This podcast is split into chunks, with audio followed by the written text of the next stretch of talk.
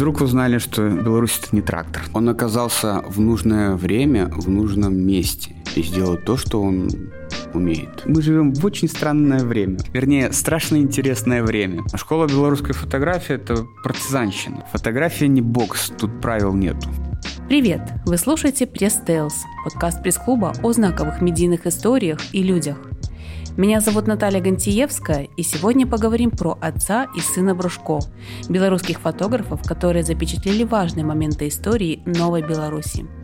Мой собеседник Дмитрий Брушко, фотокорреспондент белорусского портала Тутбай. Также публиковался в изданиях Time, The Herald Tribune, Newsweek, Коммерсант и многих других. В 2019 году Дмитрий выпустил книгу «Фотоальбом «Змена» с работами своего отца Сергея Брушко. Дмитрий, здравствуйте. Добрый день. А, уже почти год, как вышла фотокнига «Змена». Год. Это произошло, мы печатали э, книжку, вот мы стояли у станка год и два дня назад. Год и два дня назад. Да. Э, собственно, ее издание стало для вас задачей, я даже не знаю, не с тремя, не с четырьмя, а с очень большим количеством звездочек. Дмитрий, в чем уникальность книги? Вот давайте расскажем. Ну, во-первых, что это не фотоальбом, не книга, это фотокнига, во-первых. Во-вторых, что это издание, посвященное, ну, документальное издание о событиях, которые послужили началом нашей страны в современной истории. Про эпоху перестроечную, постперестроечную, первые годы независимости страны. И как бы это, таки, такого издания в Беларуси точно нет. Не было. Это единственное, уникальное, по сути, ну, завязанное, с одной стороны, на фотографии, с другой стороны, на истории, с третьей стороны, все-таки там очень хорошие тексты Марины Гуляевой, они кладутся в книгу и создается такие полный, полный образ того, что происходило в эпоху в то турбулентное время, эпоху перемен, смены, смены, э, смены, э, когда историческая спираль времени, да, спираль времени, она поменялась в Беларуси. И вот эти вот попытки появления страны, они, ну, произошло, произошло успешное изменение спирали времени. Вот, вот про это, причем визуально рассказывает эта книга. И насколько я знаю, там не просто даже тексты да, Марины Гуляевой, а там скорее интервью, личные истории с людьми. А да. можете сказать, кто давал интервью? Николай Халезин, Владимир Мартов, э, Сергей Кузин, Валентина Кудович, Валерия Костюкова, Анатолий Гуляев, Константин Ермоленко, который вот недавно ушел из жизни, буквально там месяц назад. Александр Колосковский, Александр Мушта, Андрей Вардамацкий. Было еще интервью Владимира Колоса, но оно просто не вместилось в издание, к сожалению, но оно есть. То есть это какой некий срез э, людей, которые из разных э, разных классов, э, разных э, взглядов людей, которые связаны с журналистикой, с военными, с аграриями, э, с политикой. То есть мы попытались как-то нарезать эти интервью так, чтобы был какой-то, ну, такой неоднозначный взгляд в плане того, что не однобокий. Интервью, они, они действительно... Марина, я знаю Марину очень давно, еще с Белгазеты, и ее класс, качество журналистики всегда, ну, то есть вот... Э, я знал, кому позвонить, скажем так, если мне надо будет. И Марина согласилась, к счастью, на это. Аферу для, для начала. В начале это была афера. А, а вот, кстати, вот когда вы э, не сейчас, а вот как э, вышла книга, вы вот ее открыли, посмотрели, это то, чего вы хотели? Она получилась такой, как вы ее задумывали? В конце, когда уже работа закончена была, и там первые месяцы, я уже, я уже ничего не видел. Я смотрел на книгу и думал, ну окей, как получилось? Мне уже было... Я настолько за два года выгорел эмоционально и физически при подготовке этой книги, что я ничего не... Ну, не хотел смотреть даже, я, я скажу честно. Мне казалось, что все, что мы могли, то сделали. Пришлось какое-то время, чтобы потом еще раз пересмотреть, понять, вот что это не просто книжка на один раз, да, то есть как семечки пожевать. Нет, эта книжка немножко длинная такая, это именно книга, а не альбом. Не набор фоточек, скажем так. И когда ты начинаешь читать, то ты даже вот где-то ну, за час ее треть не прочитаешь, визуально даже, потому что фотография это все-таки не только э, какой-то момент, но еще и подтекст, и детали, и контекст, который вложен в книгу, это все вместе, если начинаешь читать, смыслы, контексты, это немножко по-другому все читается смотрится, поэтому это становится долгим таким чтивом. И книжка, она получилась, ну да, долгая, даже слишком. От нее в конце устаешь, потому что, кажется, слишком много ее. Вот. Поэтому, ну, да, почти. Почти. Но у меня, кстати, не создалось впечатление, что ее слишком много. Я бы даже сказала, мне ее даже было мало, несмотря на то, что там 200 страниц, но да, для меня она просто, очень цена. Ну, во-первых, там три языка, потому что не хотелось... Английский, белорусский, русский, да? Да, не хотелось все-таки э, зацикливаться на одной аудитории, рассказать как можно больше. Ну, плюс у нас были обязательства перед, перед посольством Соединенных Штатов Америки в Беларуси. Мы их тоже исполнили. Вот, поэтому, э, которые нам помогли э, издать. Вот. Но э, эта книжка, на самом деле, если рассматривать фотографии и, и людям, которые, допустим, там жили в ту эпоху, то там очень много тех деталей, которые э, отсылают к этой эпохе, возвращают их в те времена, чем она цена. Потому что люди, которые пережили, понимают, о чем это. Это может быть даже, ну, не лучшая фотография, это все-таки срез о эпохе. Надо, надо было рассказать, а не просто вставить какие-то хорошие фотографии. Немножко другой. Это, ну, работа не бильд-редактора, не знаю, ну, автора, вот, скажем так. Когда, когда книжка для меня это предложение – а фотография – это одно слово в предложении. И чтобы составить это предложение внятно и четко, можно было объяснить этим предложением что-то. Это все-таки ну, не, немножко другой уровень, чем просто фотоальбом. Поэтому, ну, с большего, да, мне нравилось, понравилось все, что мы сделали за два года. Да. Угу. А сейчас ее можно где-то купить? Если да, то где? Да, можно. У нас есть книжная шафа на Дзержинского, магазин, э, Академ книга на Академии наук и сувенирная лавка во Дворце искусств. Ну, это кто в Беларуси. А если вот за границей люди захотят ее купить? О май год. Ну, с этим проблема немножко больше будет. Наверное, надо писать мне. Ну, понятно. Но, тем не менее, возможность есть, если вдруг... Отправить, да, да, да. А, насколько знаю, в процессе издания самым сложным и, наверное, самым неприятным стал сбор денег на издание книги. А, вы собирали деньги через краудфандинг, и даже тогда сказали, я записала себе эту фразу, что в Беларуси все, что не касается детей, закатов цветов и умилительного отношения к жизни, воспринимается очень сложно. Как думаете, после вот этих событий, которые у нас вот прямо сейчас на глазах происходят, наверное, вот с весны 2020 и вот по сей день, отношение людей к историческим событиям и ценности таких фотографий поменяется как-то? Для, этой, для людей этой эпохи, конечно, поменяется. Но мы говорим, если мы говорим немножко там о людях, которые только родились, ну, это всегда так, да? То есть давайте так поговорим люди, которые только родились и еще не понимают, что происходит здесь, или там даже не осознают этого, или только пошли в школу, они, им будет не очень понятно через 20 лет эти события.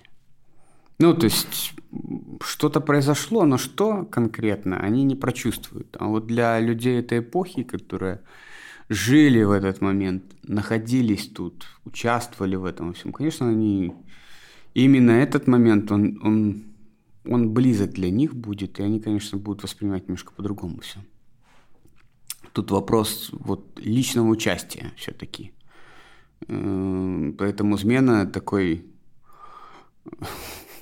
я с одного на другое перекидываю. Нет, да? все правильно. Вот. Угу. Э, «Змена» в этом случае – это книжка, снятая одним человеком одной эпохи, а которая просмотрена и сделана человеком другой эпохи. Пытаясь как-то некий симбиоз создать, потому что посмотреть на это не по-старому, а по-новому. Эта книга немножко так новым взглядом, свежим человека 20, ну, 21 века про ту эпоху, но снято и сделано человеком, который жил в те времена.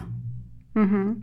Вот, ну да, но это еще и плюс еще э, исторический контекст в плане того, что нынешнее время, да, но мы еще даже не понимаем, что происходит.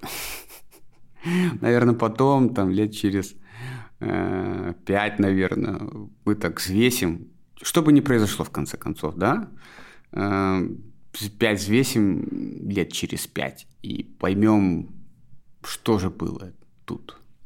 Вот. Раньше никак, я не думаю. Слишком, слишком все эмоционально, несмотря на то, что белорусы не эмоциональный народ, ввязались эмоционально белорусы в историю. Поэтому фотографии будут интересно как раз-таки об этих событиях Э, людям, которые, скорее всего, тут участвовали, проживали это время.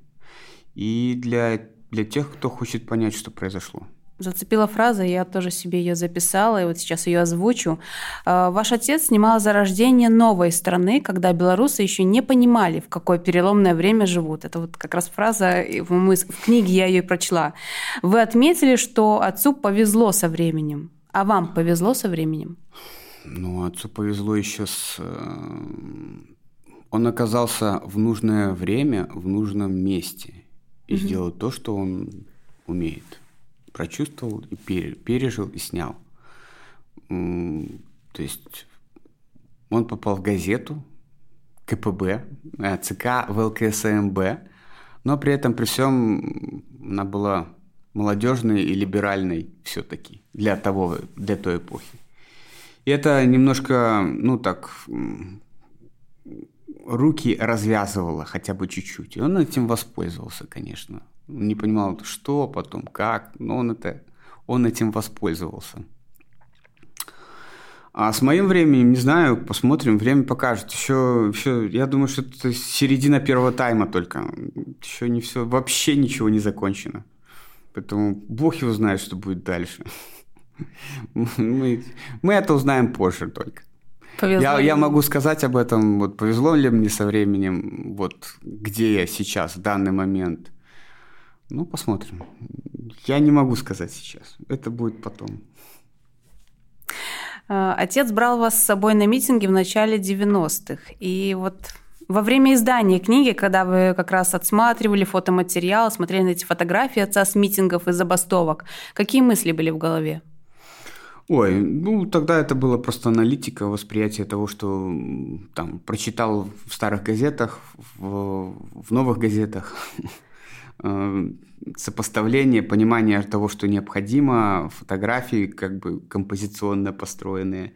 То есть это была чистая аналитика, честно, потому что я, я эти фотографии, ну, ну, 20 лет уже смотрю. То есть я как бы понимал вот, вот ценность их, да, но эмоциональная какое-то вот привязанности вот, вот настолько сильной во время подготовки книги оно не было. Это было такое более холодный рассудок, чем кажется. Вот, поэтому, когда я смотрел на снимки, ну, я видел историю, да, то есть то, то что происходило. Мне это больше интересовало все-таки с исторического контекста. Вот я видел историю в них все, что могу сказать. А какие мысли у вас сейчас, как у фотографа, который сам документирует новую историю Беларуси. Так или иначе, вы ее документируете. И вот если про... сравнить вот сейчас. Про книгу? Не только про книгу, вот и как ваше отношение теперь к этим фотографиям и тому, что вы сами, возможно, где-то и повторяете путь отца. Я сейчас в том, ну, надо понимать, что я все равно взвешивающий возрасты, там, когда сколько было отцу, сколько было мне, это разные эпохи просто человеческого восприятия. Потому что 40 лет, мне сейчас почти 40, 40 лет отец был уже смертельно болен. Э, когда ты смотришь... Ну, это для меня личная история, да, если про личную историю. То есть я как бы понимаю, что когда тебе 25, условно говоря, ты еще понимаешь, ну, ты еще... У тебя есть задор э, восприятия стоять на баррикадах, потому что вот, вот просто надо – а в 40 ты воспринимаешь это все немножко с другой стороны, вот, вот, вот отойдя и смотря на это с позиции времени. То, что как бы сейчас происходит в стране, ну, для меня это набор таких факторов, которые вот, вот они не фотографических абсолютно, а таких аналитических. Для меня это все уже превращается в некую такую философию восприятия того, что происходит – ну, что я могу сказать? Если про время сказать нынешнее, то я как бы могу сказать, что у народа, который за, за 30 лет как-то появился вдруг, и первое проявление э, духа народа, что ли, да, вот, вот характера, характера. Вот оно, это первое проявление характера народа, вот, который вот, вот не собственно народа, да, не, не населения, а именно народа. Вот формирование вот этой вот идентичности. Это первое проявление такое массовое, которого мы не видели никогда. Вот, это раз. Во-вторых, как бы есть понимание то, что э, люди, которые выходят, не видят будущего э, в нынешнем в нынешнем управлении. И это, скажем так, показывает еще раз на ошибки э, пропагандистской машины, которая работает э, на том же топливе, на котором работала э, ЦК КПБ. Это вот, если говорить еще раз про книгу и про нынешнюю эпоху сопоставления, э, вот после того, как проработав там два года с этой книгой, я могу сказать, что Э, идеологии идентичные. Они работают на одном и том же, э, одних и тех же постулатах, и они конечны в результате все равно. Вот. Как, не знаю, но они будут конечны. То есть вот тут начинается кризис жанра, э, и что было в конце 80-х и сейчас, это кризис жанра государственной пропаганды. Вот и все. Все, что я вижу сейчас. В 2014 году в Минском трамвае вы организовали выставку «Мы». Это а, Андрей Под... Линкевич организовал, ага. есть ему спасибо. Угу. Но тем не менее, а, там были подобраны фотографии вашей и отца с разницей в 15-20 лет, так, чтобы в них э, как-то перекликались образы. А если такая идея, может быть, или даже мысль организовать в будущем, да, когда будет возможность, выставку о событиях, которые происходили, да, которые задокументировал ваш отец и вы, и тоже какой-то такой параллель. Нет такой идеи организовать выставку такую? Идей много. Вопрос в реализации. Просто как бы, ну, это сложно сейчас, в нынешнюю эпоху, вот, говорить о том, что это будет возможно. Не знаю. Хотелось бы. Есть варианты такие, да, есть. Есть, э, ну, скажем, не про выставку, но есть идеи по поводу, как это все перекликается или не перекликается, рассказать там, о созвучии. Но, но пока что я не хочу об этом говорить, потому угу. что мы не знаем. Мы, мы живем в очень странное время. Стра, вернее, страшно интересное время. Поэтому мы как бы пока это просто идеи, не более того. Угу. Я поняла. Тогда немножко в другую плоскость переведу нашу беседу. А, правда, что вы стали фотографом, потому что так решил отец? Ведь да. Э, вам больше нравилось рисовать, насколько я узнала, и вы даже поступили в художественный колледж в Минске. Нет, я не в колледж поступил, я как бы закончил художественную школу в Солигорске с красным дипломом. У меня, ну, то есть у меня, я учился в общеобразовательной школе и параллельно в художественной. То есть я закончил художественную школу с красным дипломом, мне как бы очень хотелось идти в Глебовку, куда-то туда, вот, поступать. Ну, папа, папа был уже болен. В один прекрасный вечер он мне тыкнул пальцем в, как это называется, справочник для поступающих в среднее учебное заведение.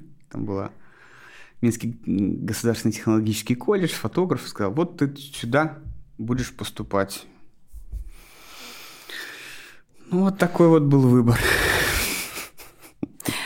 А вы помните свою реакцию тогда на это его решение? Я просто начал читать, что там происходит, и сказал, ну, это был это было, были каникулы между 10 и 11 классом. Я прочитал, говорю, пап, тут вообще-то с 9, после 9 классов, после 11 тут нету. Отец посмотрел. Это был середина июля. Так. То есть э, в августе были экзамены на поступление. Сказал, ну, завтра ты забираешь документы из школы. И у меня уже, учитывая, как бы, что отец больной, э, было очень, ну, мне бы, и я мог пойти в армию, э, мотивация у меня была достаточно сильная, чтобы поступить, скажем так. Ну, за три недели подготовился. Да, вот, так, вот таким образом, да, я стал фотографом. Меня не спрашивали, называется. Меня тогда не спросили. Вот. А потом вот это ваше отношение к фотографии, когда начало меняться? То есть тогда вас не спросили, вы просто да, пошли и стали фотографом. А ну вот... да, ты же как бы... Отец еще вначале говорил, ты сюда едешь, чтобы э, находить связи, а учить буду я тебя сам. Вот это было сказано отцом. Э, ну, что сказать? Нет, изменилось это где-то... Нет, это уже как же это все происходило? Надо понять, что отец был, работал в фотолаборатории, и как бы почти каждый день приходил к нему, что-то читал, что-то смотрел, э, там, анализировал сам себе э, восприятие вот фотографии, в принципе. Отец меня ругал очень сильно. Это очень тоже как бы формировало, ну, какие-то постулаты, скажем так, то есть, ну, когда... Эх, когда изменилось? Ну, когда я видел... На самом деле, когда увидел, как отец делал выставку свою э, в художественном музее, Национальном художественном музее, которая была в 98 году. И с каким упорством, когда человек больной и уже не может ходить почти – что он делал, чтобы сделать эту выставку. И как бы и те работы, и те нюансы, которые он учитывал для того, чтобы это сделать выставку. Это все, конечно, немножко так меня прибило, скажем так, чтобы войти в эту историю и начать понимать фотографию. Ну так. Угу. Вот, наверное, вот, вот те сложности, трудности, которые он пережил, и те фотографии, э, которые печатались, да, это было, ну, для меня это было такое, наверное, та эпоха. Тут, тут те моменты, скажем так. Их было несколько, но они есть. Вот, наверное. Ну, просто как бы там такие истории, которые очень сложные, больные, скажем так, для меня, потому что человек ползал по лаборатории, чтобы вот, то, что у него было сил встать И он раскатывал эти фотографии на стекле, чтобы они были ну, ровными просто. И он никого не звал, он делал все сам, потому что он, он хотел доделать эту выставку. Ну, такие больные моменты, больные моменты, скажем так. Ну, вот так. А какие уроки э, отца по фотографии, да, потому что вы сказали, что он вас учил, стали самыми болезненными, поскольку, да, мы все-таки про больную тему говорим.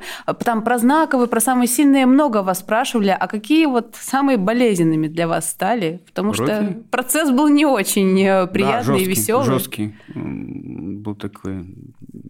Там, там все воспринималось, ну, это плохое, ну, в принципе, плохое, скажем так, сравнение, ну, почти как на войне, потому что я, ну, мне не очень нравятся такие методы сейчас, если честно. Потому что, ну, если не заставить, то зачем так, вот так, вот так прессовать людей? Но тогда это как бы в ту эпоху оно сработало. Они были такие вот уроки под названием вот, «Что ты должен сделать, чтобы вот как минимум что-то принести?» И потом вбивалось в голову, что ты сначала научись как все, а потом делай как не все. Это вот, вот был момент, да. Но это было, скажем так, это уже когда отцу было стало слишком плохо, и я уже как бы даже начал работать, было сказано вот такая фраза, что как ты сначала сними, как обычно, вот как все делают, а потом, когда ты научишься, забудь об этих правилах. Вот. Но первые уроки, они были вот просто вот вхождение в профессию, да. Такие, типа, как плановость фотографий. Вот сколько фотографий надо сделать в репортаже, какого плана. Крупный, средний, общий, там, ну, какой объектив. Вот это вот все, да, это проходили и сложно это было, и сколько пленки ты тратишь, масса каких-то мелочей, э, которые, ну, стоили каких-то денежек даже тогда, но все-таки... А тогда люб, любые деньги считались, это, что это очень дорого. Вот. Но все-таки это был такой момент. Сейчас это можно с, с улыбкой вспоминать, если честно. Ну, тогда это было так обидно. Обидно. Ни за что же бьют. Вот. Но это был вот момент, когда через год, через, да, там, через 2-3 года он сказал такую фразу, что потом забудешь о том, что я тебе говорил. Будешь делать, как хочешь. Вы забыли? А, ну, почти да. Потому что как бы время эпоха поменялась, фотография изменилась, восприятие поменялось фотографии вообще. То есть как бы это немножко другой уровень сейчас – да и фотография ушла из пленочной фотографии в цифровую. Это тоже очень сильно дало о себе знать. Э, да, ну не то, что, не, не то, что я забыл. Сейчас это все, ну, по сути, перестало быть нужным, к сожалению. Наверное. Потому что иногда я так... Ах, было время. Хочется сказать, да. К слову, а запах весны научились снимать? По-советски? Да не вообще не вопрос. Для 98 -го года, да, пожалуйста, хоть в такую погоду. А, а для нынешней, нынешней эпохи, ну, каждый год это, это как это, мода на весну, да, она вот каждый, каждый год новая новые краски, и все по-новому, и ты просто ищешь то ли эти краски, то ли придумываешь их сам, создаешь. Тут вопрос такой... Эмоцион... Фотография эмоциональная, но не может быть одинаковой. Э, фотография, как сказал папа, фотография не бокс, тут правил нету. Вот. Ну да, в этом плане Каждый год новая весна. Я знаю, что был в вашей жизни момент, когда вы очень сильно перегорели и, по-моему, даже около года не занимались фотографией, ну, либо очень мало фотографировали. Было такое? Было, да. Ох, не хочется вспоминать, потому что это было после протестов 2011 года.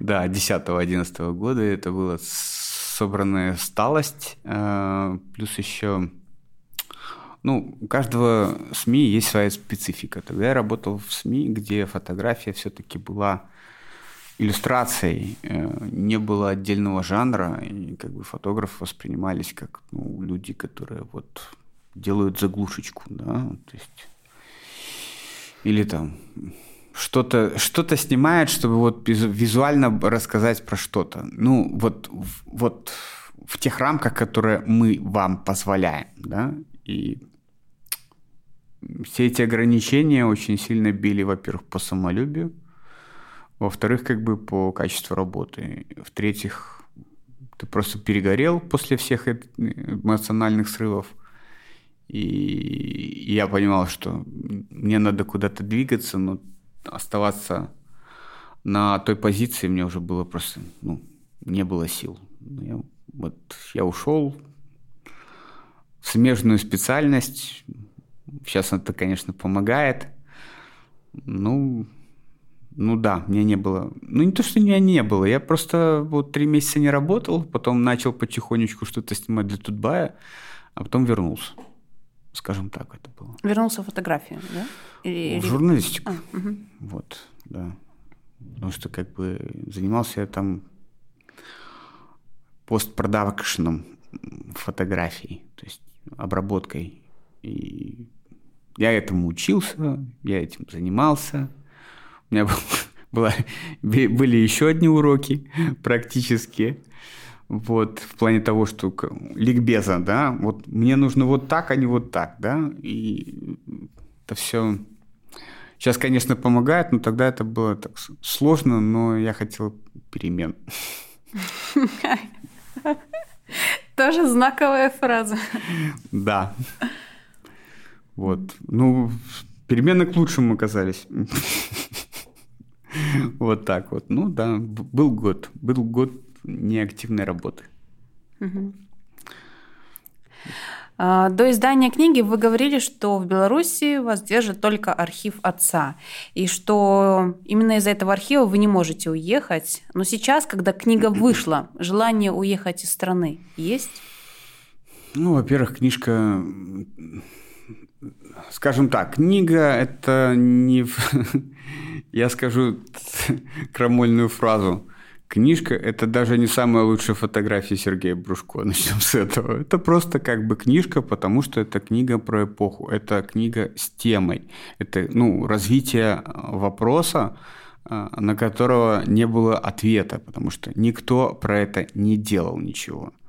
Вот. А фотоархив – это немножко другое. Фотография Сергея Брушко на самом деле лучше было потом, после этой книги снятая. Это, это во-вторых. В-третьих, ну, книжки, ну, то есть вот архив, ну, он, скажем так, не весь в Беларуси сейчас уже, эм, потому что мы живем в такое время. Эм, Уехать, не знаю, вот для того, чтобы не перегореть, скажем так, я бы, я бы все-таки, ну не на год, но месяца на 3-4 бы съехал, чтобы вот просто восстановиться, потому что сейчас, на данный момент, после этих, там, скажем, месяц с копейками, э, нет, вернее, если брать всю президентскую кампанию, то вот лето, да, после этого лета 2020 года, ну да, ты уже чувствуешь себя потертым, побитым немножко. Хочется как бы вот просто вот сесть, посмотреть на закат на океане вот недельку так вот, чтобы понять, осознать, что же происходило и как дальше жить. Потому что, еще раз, вот даже, даже сейчас, в нынешнее время, я думаю, что это, если смотреть, ну, как-то сопоставить с футбольным матчем, это, скорее всего, сейчас первая половина тайма. Вернее, началась вторая половина первого тайма. Это еще вообще не... Даже, даже не... Даже не близко к концу все. Вот. Учитывая, что если перекладывать события, которые были в книге, они очень так перекликаются и с нынешними, то все еще очень далеко. Скажем так. Поэтому хочется на три месяца куда-нибудь погрузиться в другое измерение. Но, но мы тут. Дмитрий, вот у меня давно этот вопрос был еще, потому что, да, все-таки мы давно знакомы, и мне все время хочется его задать многим э, фотографам. Дело в том, что белорусские фотографы очень мало, насколько я знаю, участвуют в международных конкурсах фотографии. А как вы, кстати, к таким конкурсам относитесь? Вообще участвовали когда-нибудь? Планируете ли? Ну, надо понимать, что такое конкурс, ну, международные конкурсы фотографии, да, то есть, во-первых, жюри. Жюри может быть вне контекста событий, которые происходят у тебя в стране, а ты живешь в, локальной, локальном контексте, контексте событий, которые сейчас вот, там, в Беларуси. Да, нынешние события, конечно, отражаются везде, о них читают, о них слышат, и ты уже вот находишься вот просто вот на front pages всех мировых газет, а, соответственно, про тебя слышат. То есть то, что ты снимаешь, в результате, да, это важно. Потому что про события, которые были там, словно говоря, да даже в 2010 году, это были такие события очень локальные. Они не воспринимались в международном жюри, если мы говорим про журналистику, как что-то важное.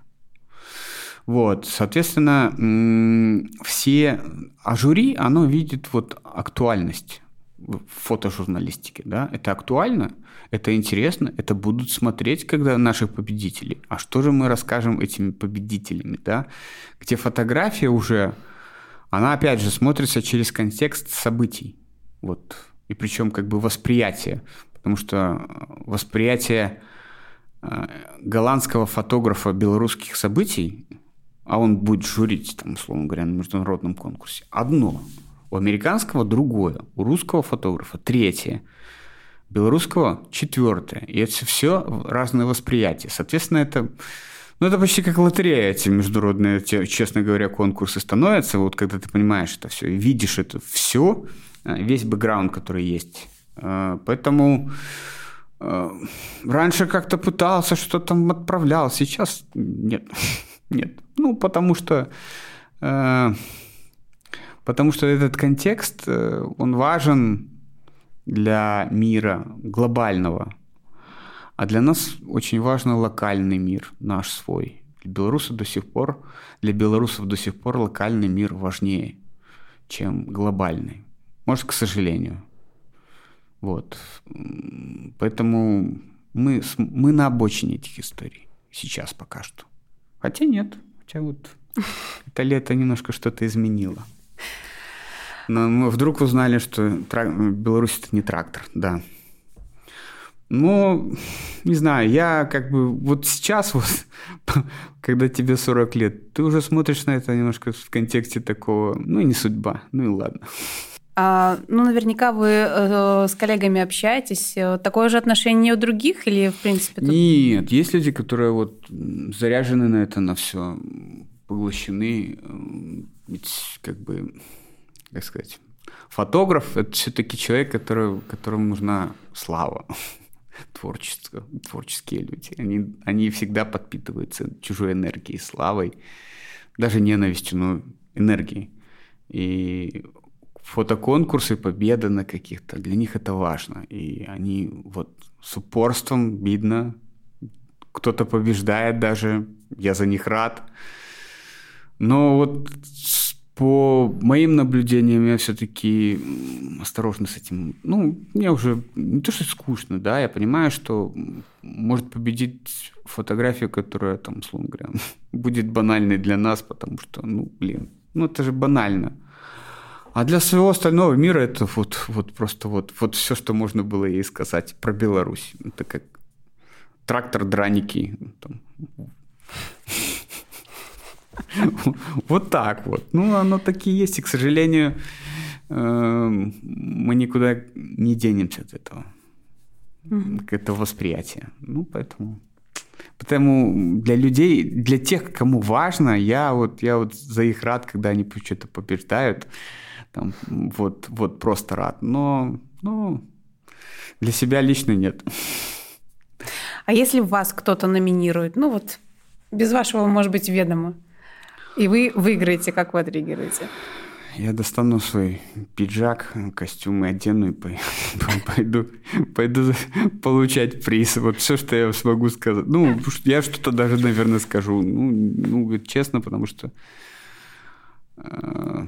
я скажу спасибо тем людям, которые вот поверили в меня. Вот это вот будет, конечно, да. Вот.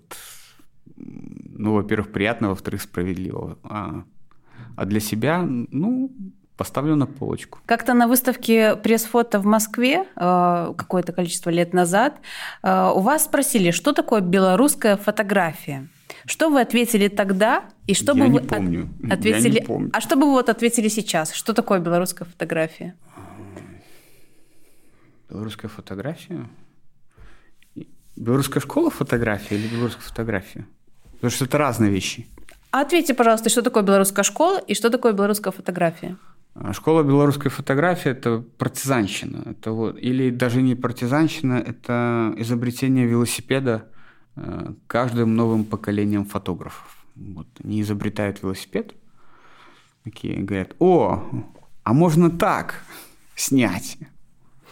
Ну, открываешь э, какое-нибудь чешское фото 70-х годов, покажешь, вот так вот, вот так, да? Да, так.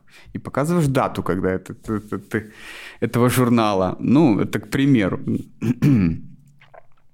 а, во-вторых, э, ну, партизан, ну, то есть как, э, мы каждый раз изобретаем велосипед, потому что школы ее нету. Чем а, при этом при всем и хороша белорусская, школа белорусской фотографии она обновляется сама по себе. Она не, она не застывает. Ты можешь быть мастодонтом фотографий сейчас, да, а через 10 лет ты скажешь, ну, ты будешь таким примитивом, потому что ну, так, так все делают, да. Э, и, и людям, которые начинают фотографию, они ищут себя, самобытность свою и находят. Или не находят и уходят. И вот в этом есть уникальность э, школы. То, что нету школы, но она есть. А белорусская фотография, ну, честно, э, белорусская фотография – это в основном в своем драма. Вот, вот. вот если говорить про всю фотографию, про, журналист, про журналистику понятно, вообще там трагедия даже, не драма. А, ну вот про белорусскую фотографию это всегда ну, некий внутренний эмоциональный вот надрыв эмоциональный, да, собственный, который еще надо потом как-то расшифровать эти, эти фотографии, это восприятие, эту культуру фотографий, э, декодировать ее, да, это очень сложно, потому что любая фотография, она должна быть не просто фоточкой, а а, сообщением. И что это за сообщение? И в белорусской фотографии это, конечно, драма. Вот у нее надрыв эмоциональный. И вот для меня это э, смесь изобретения чего-то нового. Все, что, ну, как-то, что я могу сказать про фотографию. Но мы всегда учимся, это хорошо. Многие до сих пор растут. Э, хотя некоторые сидят вот на тех, э, на тех приемах, которые были в 80-х. Вот. Это, это грустно. Вот это грустно самое, то, что не развиваться. Больше, ну, больше про фотографию. Ну, про журналистику можно сказать, что это действительно это такая трагедия. Вот, вот. Ты заходишь в белорусскую журналистику, фото, фотожурналистику, и это постоянная э, беспросветная борьба. Такой. Вот ты просто смотришь на фотографии, это борьба ситуативная на фотографии самого себя с собой. Э, и как бы это постоянная трагедия, где, где куча куча факторов, которые вот просто ложатся друг на друга, и ты вот, вот в серой зоне постоянно. Просто люди в белорусской журналистике, они не могут так долго находиться. Ну, если у тебя нет железных стальных нервов. Дмитрий, большое спасибо за ваше время, за беседу. Спасибо, что пригласили. До свидания. Это был подкаст Пресс Tales. Подписывайтесь и слушайте подкасты пресс-клуба каждую неделю. Пока. Пока.